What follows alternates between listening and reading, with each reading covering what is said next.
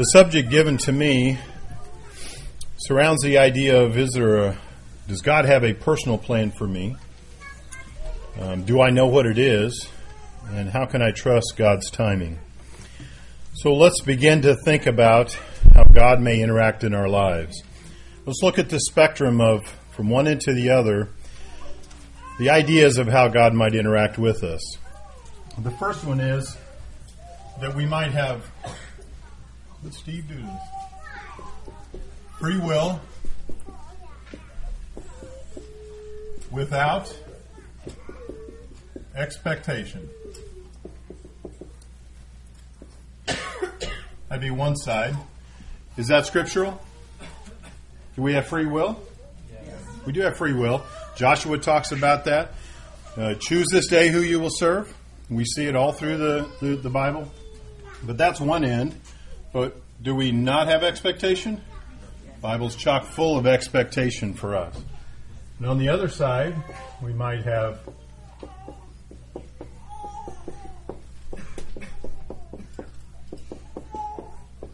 predestination. Is that a scriptural concept? Yeah. Well, in, in its uh, purest form, I think the way it's used today, it's not. Um, in, in the sense that, uh, you know, iron's drawn to a magnet by a power that it can't see or control, and it has no choice. In, in that sense that we are destined to salvation and absolutely nothing we can do about it. We're drugged there against our will, so to speak. And that idea of predestination is not scriptural. Think about how many how many um, verses in the in the New Testament would not be true, would not even make sense if predestination were true. Hebrews ten and twenty-nine. Of how much worse punishment do you suppose will he be thought worthy, who has trampled the Son of God underfoot, counted the blood of the covenant by which he was sanctified a common thing, and insulted the Spirit of grace? We're talking about somebody who's been sanctified. They've they've they've come to know Jesus Christ. They've become a Christian. They've been sanctified to Him, and then they've turned away. Well, that does that doesn't jive with predestination. So this isn't true, and this isn't true. So, can somebody tell me what this is? It's a wrench. What kind of a wrench? Adjustable wrench, that's right. A crescent wrench is by brand. What is this used for? Those who don't know what size they're working with. I was going to ask Tim, but he probably doesn't use anything like this. He probably used the real thing. But it's used to either tighten or loosen bolts. That's its job. In eighteen forty-two, Richard Clyburn in England created the adjustable spanner, because they're in England, they talk funny. He created and they patented this idea.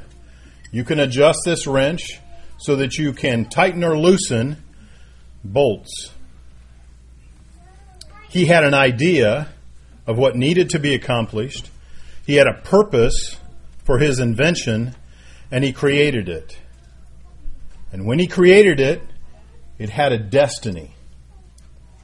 The purpose of this wrench is to tighten or loosen bolts. Now, I carry this one on my tractor. I would say it's probably less than half the time it's used to tighten or loosen bolts. More often than not, I don't have a hammer with me, and it's used as a hammer. Now, is it a good hammer? Not near as good as a hammer, but if you ain't got a hammer, it's a hammer. But its destiny is to tighten or loosen bolts. Do you have a destiny?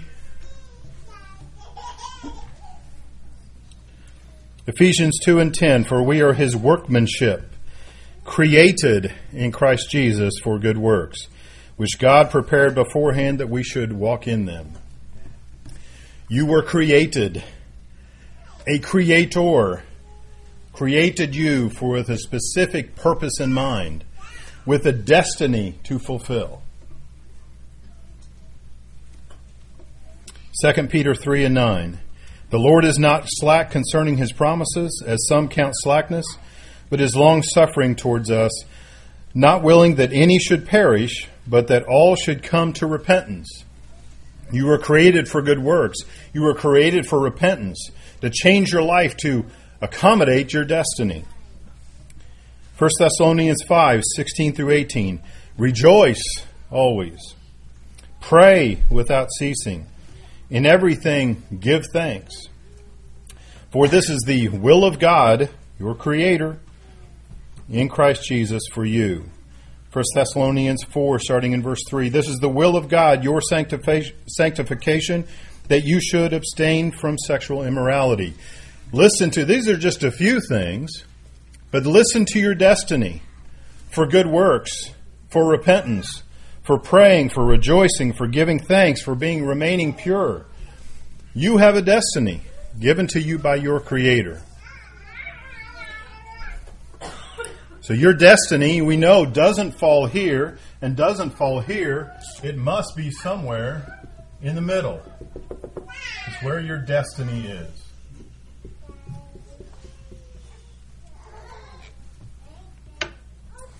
So what about a personal plan?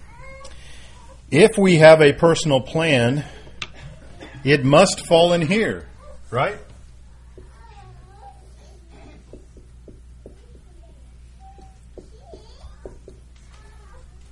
It can't fall here, can't fall here if there's a personal plan.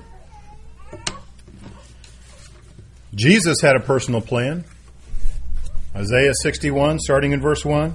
The Spirit of the Lord is upon me because the Lord has anointed me to preach good tidings to the poor.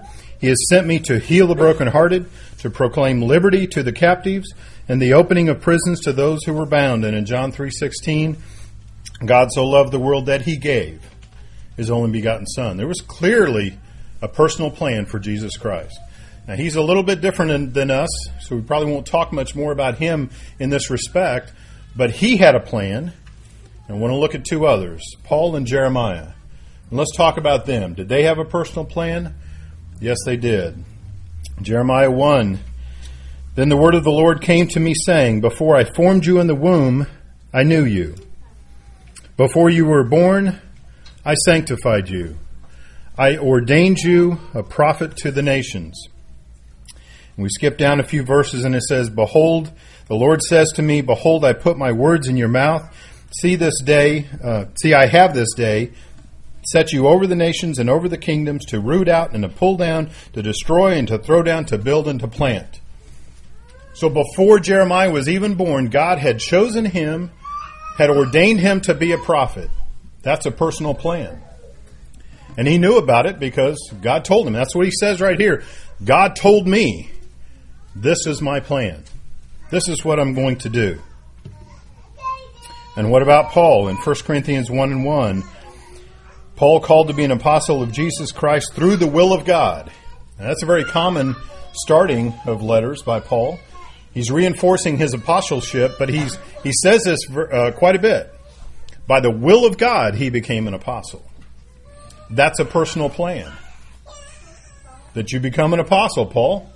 That's where you're going to end up. That's what you're going to do. And we know in Acts, the ninth chapter, uh, he's struck blind on the road to Damascus. And then Jesus talks to him and says, why are you persecuting me? And he had, that's what you call a real come to Jesus moment, right? Boy, and you know from that time, from then on, he was thinking. Before Ananias came to him, he was thinking. His personal plan was being fed to him. This will of God, that he be an apostle, was coming to him. And in Acts, the ninth chapter, in the thirteenth verse, we find Ananias being sent to Paul. And Jesus talks to him and says, uh, well, and, and, and Ananias is saying back to Jesus, Lord, I've heard many Uh, from many about this man, how much harm he has done to your saints in Jerusalem, and here he has authority from the chief priest to bind all who call on your name. Jesus, are you sure what you're doing? You really don't want this guy. But Paul had a personal plan, and Jesus is the one that gave it to him. And then Jesus says back to Ananias, go and do this for me, for he is a chosen vessel of mine to bear my name before Gentiles, kings, and the children of Israel. For I will show him how many things he must suffer for my name's sake."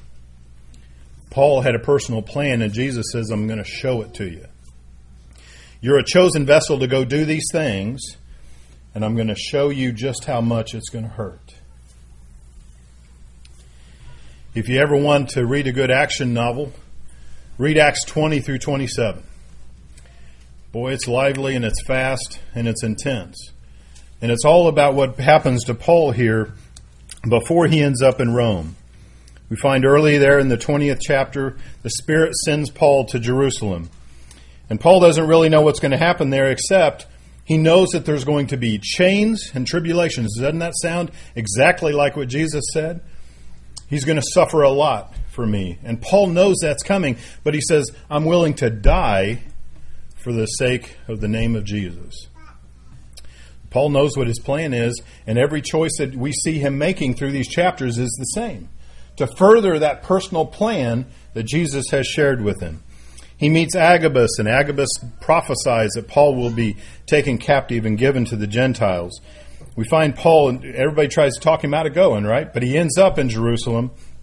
And then in Jerusalem, he's immediately set on by a mob, and the Roman soldiers have to come in and save him from being killed. He's being beaten and would have been killed except for the Roman soldiers.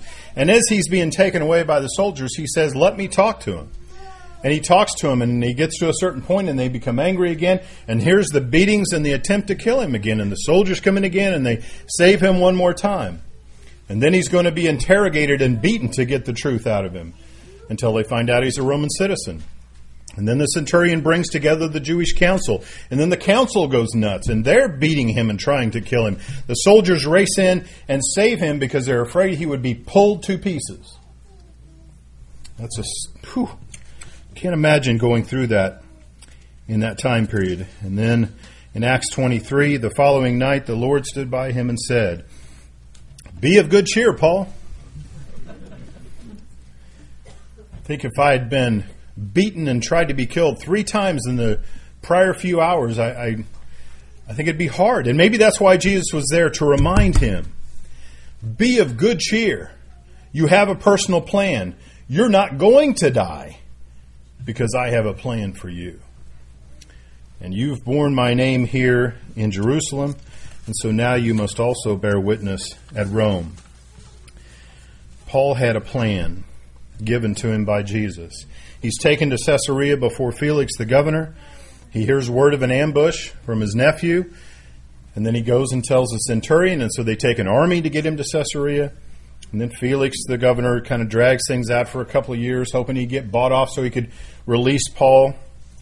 And then Felix gets succeeded by Porcius Festus. Festus then has to deal with this thing. And so he says, well, maybe I should send you back to Jerusalem. And that's when Paul appeals to Caesar. Because where is Paul supposed to go? To Rome. So he chooses, he knows what his personal plan is, and then he makes choices to facilitate his personal plan. God's helping him along the way in some cases, but you see Paul exercising judgment and making choices to further that plan because he knows what it is. So Paul is uh, put on a ship headed for Rome. He warns about danger that would be coming. They encounter, he's ignored. They enter a, uh, a severe storm, and at some point they run the ship aground. Um, But Paul is told, before they go aground there, an angel meets him during the night and says, "Do not be afraid, Paul. You must be brought before Caesar." His personal plan is going to be fulfilled. The centurion saves Paul's life because they're getting ready to kill the prisoners to keep them from escaping. You remember he goes off to the fire, and there's a snake comes out of the woodwork, a poisonous snake. The ones that the one that the locals were afraid that when it bit Paul, they were afraid he was going to swell up and die because it was a poisonous snake. And nothing happens. God's watching over him still because he has a plan that he's got to fulfill. And then we find Paul reaching Rome. In Acts twenty-eight and twenty-three, they appointed him a day, and many came to him at his lodging, to whom he explained solemnly and solemnly testified of the kingdom of God, persuading them concerning Jesus from both the law of Moses and the prophets, from morning till evening. Near the end of the twenty-eighth chapter, one of the last things we know about Paul, then Paul dwelt two whole years in his rented house and received all who came to him, preaching the kingdom of God and teaching the things that concern the Lord Jesus Christ with all confidence, no one forbidding him. Isn't that what Jesus told him his plan was? And all through this, you see Paul working to fulfill what he knew was his plan. So what do we learn from these ideas of a personal plan? One is that if you have a personal plan and you disobey it, you're disobeying God. Does Jonah fit into that? Jonah knew what his plan was. Jonah decided not to follow the plan, and Jonah was disobeying God. How can you follow your personal plan if you don't know what it is? We know Paul knew. We know Jeremiah knew. We know Jonah knew.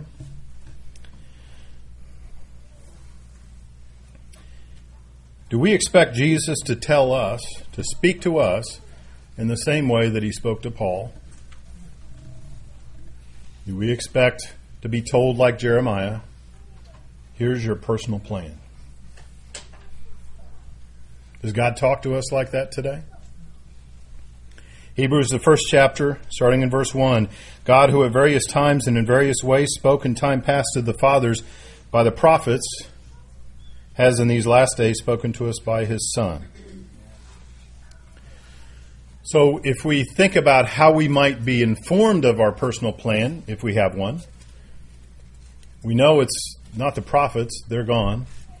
First Corinthians thirteen tells us if there's prophecy, it will fail. I think we're all comfortable with the idea that the gifts of the Spirit are gone as well. So we've got prophets that are gone, Jesus is gone, the apostles are gone, inspiration is complete, the gifts are gone. So how are you going to be informed of your personal plan? How do you know what you're trying to achieve? If Jonah had got on, on a ship one day to just to go somewhere and he ended up in the belly of a whale, he said, what did I do? But Jonah knew. And if we have a personal plan, it would seem like we would have to know. And if we can't know what our personal plan is, then we have to question if we have a personal plan. And some of you right now may be thinking, but Keith, what about? So let's talk about some what abouts. It was interesting when I got a call from Charles that, uh, and with this subject, just the week prior I'd been talking to uh, another gentleman uh, at, at Lone Jack about Acts the seventeenth chapter. And uh, it was very interesting because we had a discussion about a very, very similar topic, and then um, and then I got the topic to speak on, so I had to, had to do a little more work. But Acts the seventeenth chapter, starting in verse twenty-six. Here, remember, we have Paul, and he's among all these idols, and he sees the one the, to the unknown God, and then he begins to preach about him, and then he says in verse twenty-six, and he has made from one blood every nation of men to dwell on the face of the earth, and has determined their preappointed times and the boundaries of their dwellings, so that they may seek the Lord, and in the hope that they might grope for him and find him, though he is not far from each of us.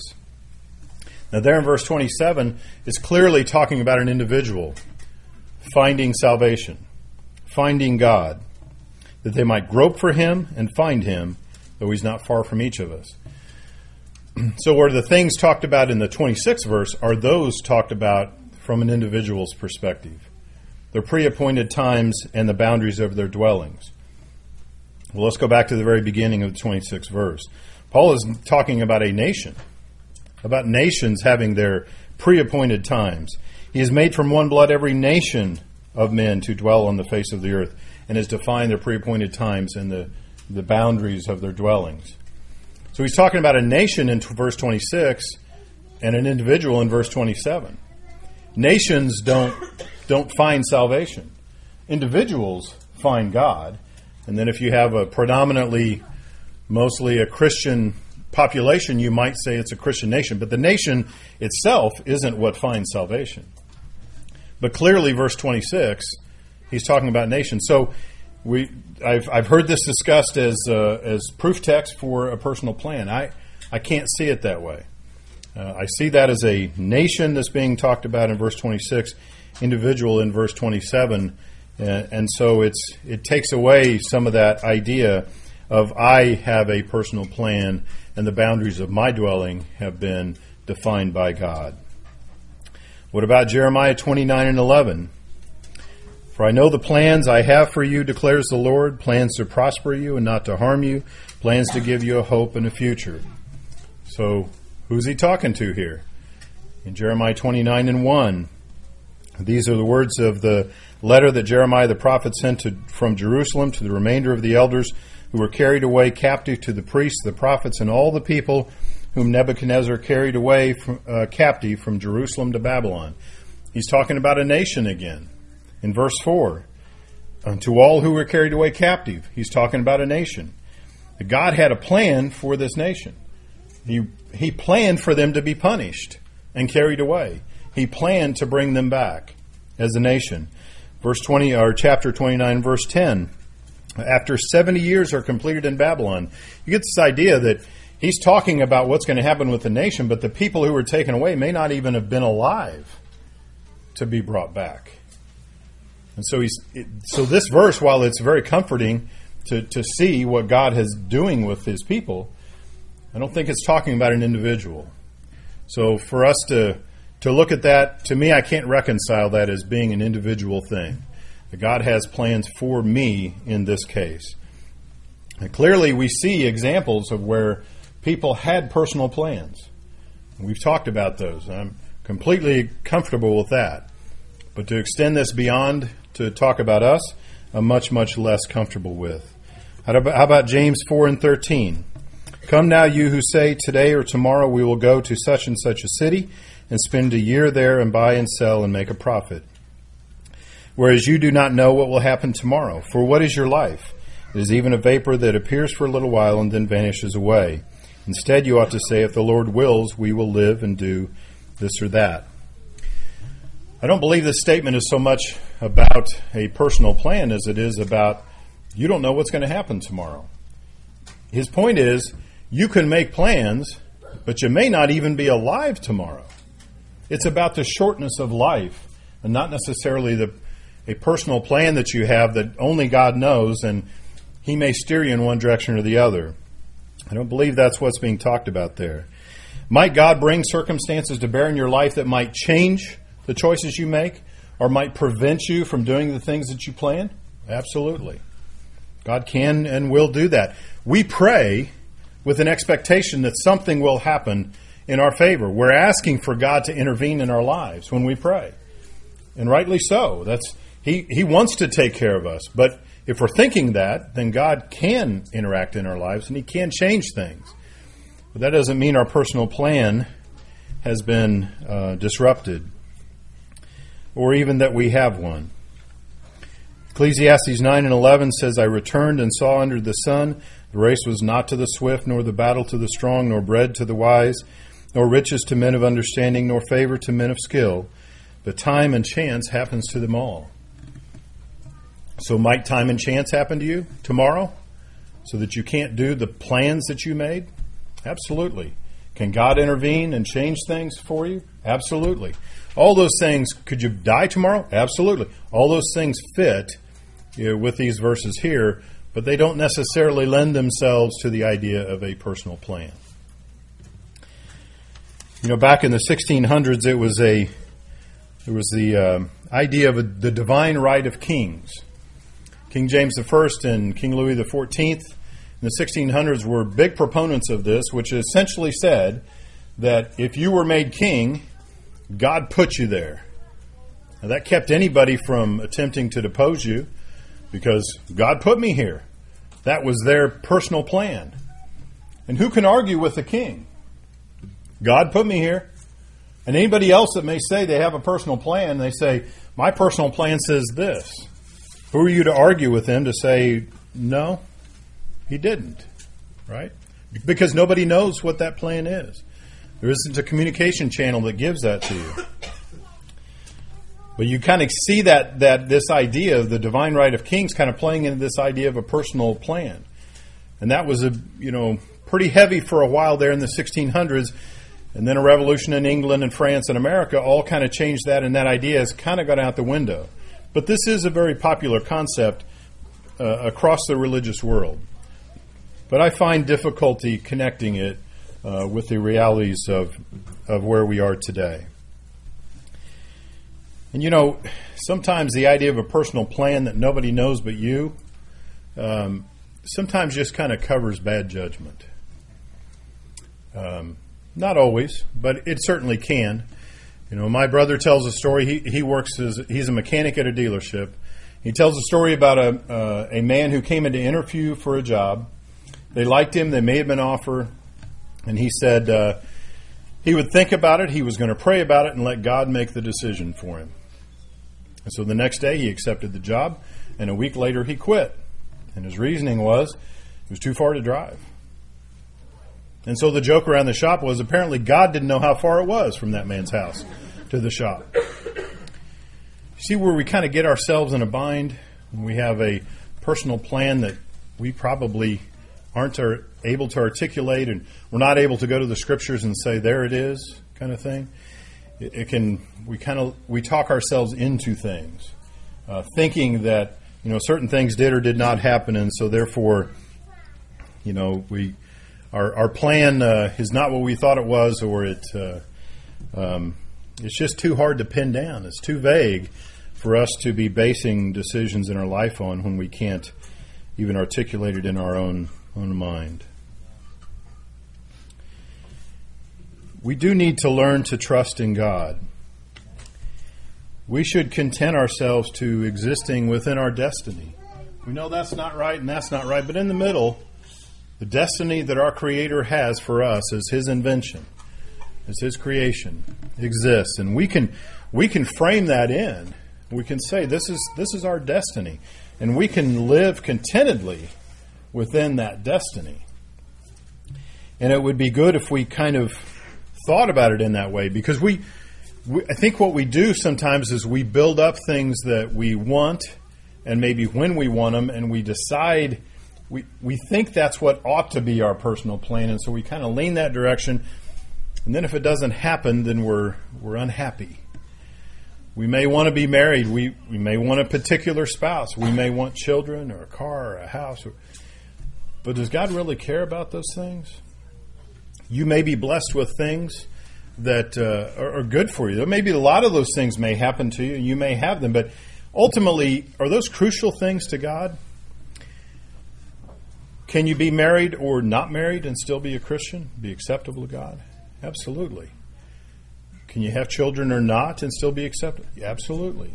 Can you have a car or not, or a house or not? Or you go down the list of all the things that you think might be in your personal plan, and does God really care about those things? Or can the things that you want be pushed off and you still be a Christian, still be acceptable to your Savior? And the answer is absolutely yes. So we have to be cautious and not build up something that is easily torn down, but we attach so much to it. Sometimes we build those things up. Well, I really want to do this, or I think this ought to be part of my plan. And then when it doesn't happen, we go, well, I just need to wait for God's timing. I need to wait for Him to bring this along. And uh I, I don't know, that doesn't seem very active to me. We're, we're probably all familiar with Isaiah forty and thirty-one. But those who wait on the Lord shall renew their strength. They shall mount up with wings as eagles. They shall run and not be weary. They shall walk and not faint. So this verse says that we should wait on the Lord.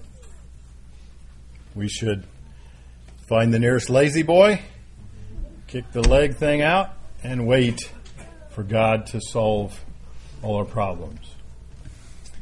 But that word wait doesn't really mean what I think wait means. As I begin to, to dig into this a little more, um, the definition of this word wait means to bind together, perhaps by twisting.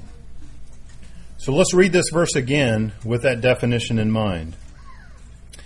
But those who bind themselves together with the Lord shall renew their strength. They shall mount up with wings as eagles. They shall run and not be weary. They shall walk and not faint. Those who bind themselves together. Even that implication of twisting, you that's how you get anything to stick together, right? Twist that stuff together and you can't get it apart when you're done. Think about your relationship to God and trusting in Him and being a part of His destiny. If you bind yourself to Him, then all those other things that we kind of build up as our wants, what we want and when we want it, those kind of begin to fall away. How many of you have done a three-legged race?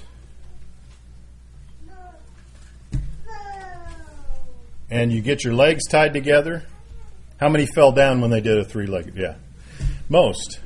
But you know, when you tie your legs together, your left leg is tied to somebody else's right leg, and you have to run down. They probably got it planned tonight. But I'm not going to do it. But but you know, you know it's so easy to fall, because unless you work extremely well together, you will fall, because you may start with your right leg and they do too. And but your left leg is to their right leg. And so and so in the ones that are successful, you see them looking very closely at one another, and they're talking about it, saying, "Okay, we're gonna. I'm gonna go with my left. You're gonna go with your right, and we're gonna do this on the count of three. One, two, three. Okay, now we're. I gotta slow down a little because you're going a little slow. Okay, now let's go faster because we gotta win." And you look at the intensity of that relationship and that communication, because you're bound together. And think about your relationship to God. Are you bound together with Him? Are you watching Him intently and saying, "I'm with you, Lord"? Just, you know, let's start this way. You're going that way. I'm going that way too. Let's do this. And when you bind yourself to Him, then you're going to have strength. You're not going to become tired. You're going to gain all those things that Isaiah says, because you have made yourself that tight and that close to Him. So a personal plan? Time's past, absolutely. Today? Maybe not so much. I can't reconcile the things that we see in the Scriptures related to that with how it could work today. But maybe we look at it a different way. Maybe we say that we all do have a personal plan. But it's the same personal plan for each and every one of us, and it's within this destiny. We say we can frame out what our destiny is, that was decided by our Creator, and that is our personal plan. It's not going to be as specific as we are used to hearing this talked about, as we may have thought about. But we absolutely have something that we can do to frame ourselves in, understand the will of God, and pursue that. We should trust in Him. We should release our expectations, bind ourselves to Him. You know, you when you give up some of those things that you've kind of built up as things that ought to be occurring, you really won't miss them when they're gone, because you you allow yourself to follow to follow the Savior. You know, Jesus in uh, Luke the twelfth chapter tells this story about a a good servant. And you yourselves be like men who wait for their master, and when he will return from the wedding, that when he comes and knocks, they may open to him immediately. The servant's waiting, anticipating the master coming back. Boy, I can't wait till he gets here. Um, Blessed are those servants to whom the master, when he comes, will find watching. Assuredly, I say to you that he will gird himself and have them set down to eat, and will come and serve them. And if he should come in the second watch, or come in the third watch and find them so, blessed are those servants. That's the idea of that servant being bound to the master. But I just can't wait for an opportunity to serve. His will is mine. And if we take that attitude, then some of these other things that we may build up fall away, and we probably don't care anymore about those things. If if we find marriage, great. I know of people that have been in their forties and thought they would never find marriage, and they did. They found it in their forties. And we all expect that to happen much younger. We expect all these other things and we build them up, but don't give up on it, but just make God your primary concern and let the other things come as they will, and you'll be satisfied with where you are. Jesus speaks of a yoke. Come unto me, all you who are labor and are heavy laden, and I will give you rest. Take my yoke upon you. Take my yoke upon you. That's very much like what we talked about in Isaiah forty and thirty-one, right? The binding together. Take my yoke upon you. And Jesus puts that out as a good thing, that you're going to be locked into something with him. You're going to have a, a different kind of three-legged race, but it's it's the same thing. You're tied together with him. And Jesus says, come, and that will be good. So tonight we'll give you that opportunity. If Jesus is not your Savior, there is an opportunity to make that true. You know, we... We sometimes get into habits and traditions where we think invitations are offered at the end of sermons and that's when you get saved. That doesn't matter. This this is just happens to be now. I assure you that if you decide that it's time for your salvation and you call anybody here in the middle of the night, they will gladly get out of bed and meet you at the water. But it's now. It happens to be after a sermon, but it's now. What better time if you're ready for that change in your life? You're ready to accept your destiny and follow it, become a servant of the Lord Jesus Christ. Then the opportunity is yours as we stand and sing.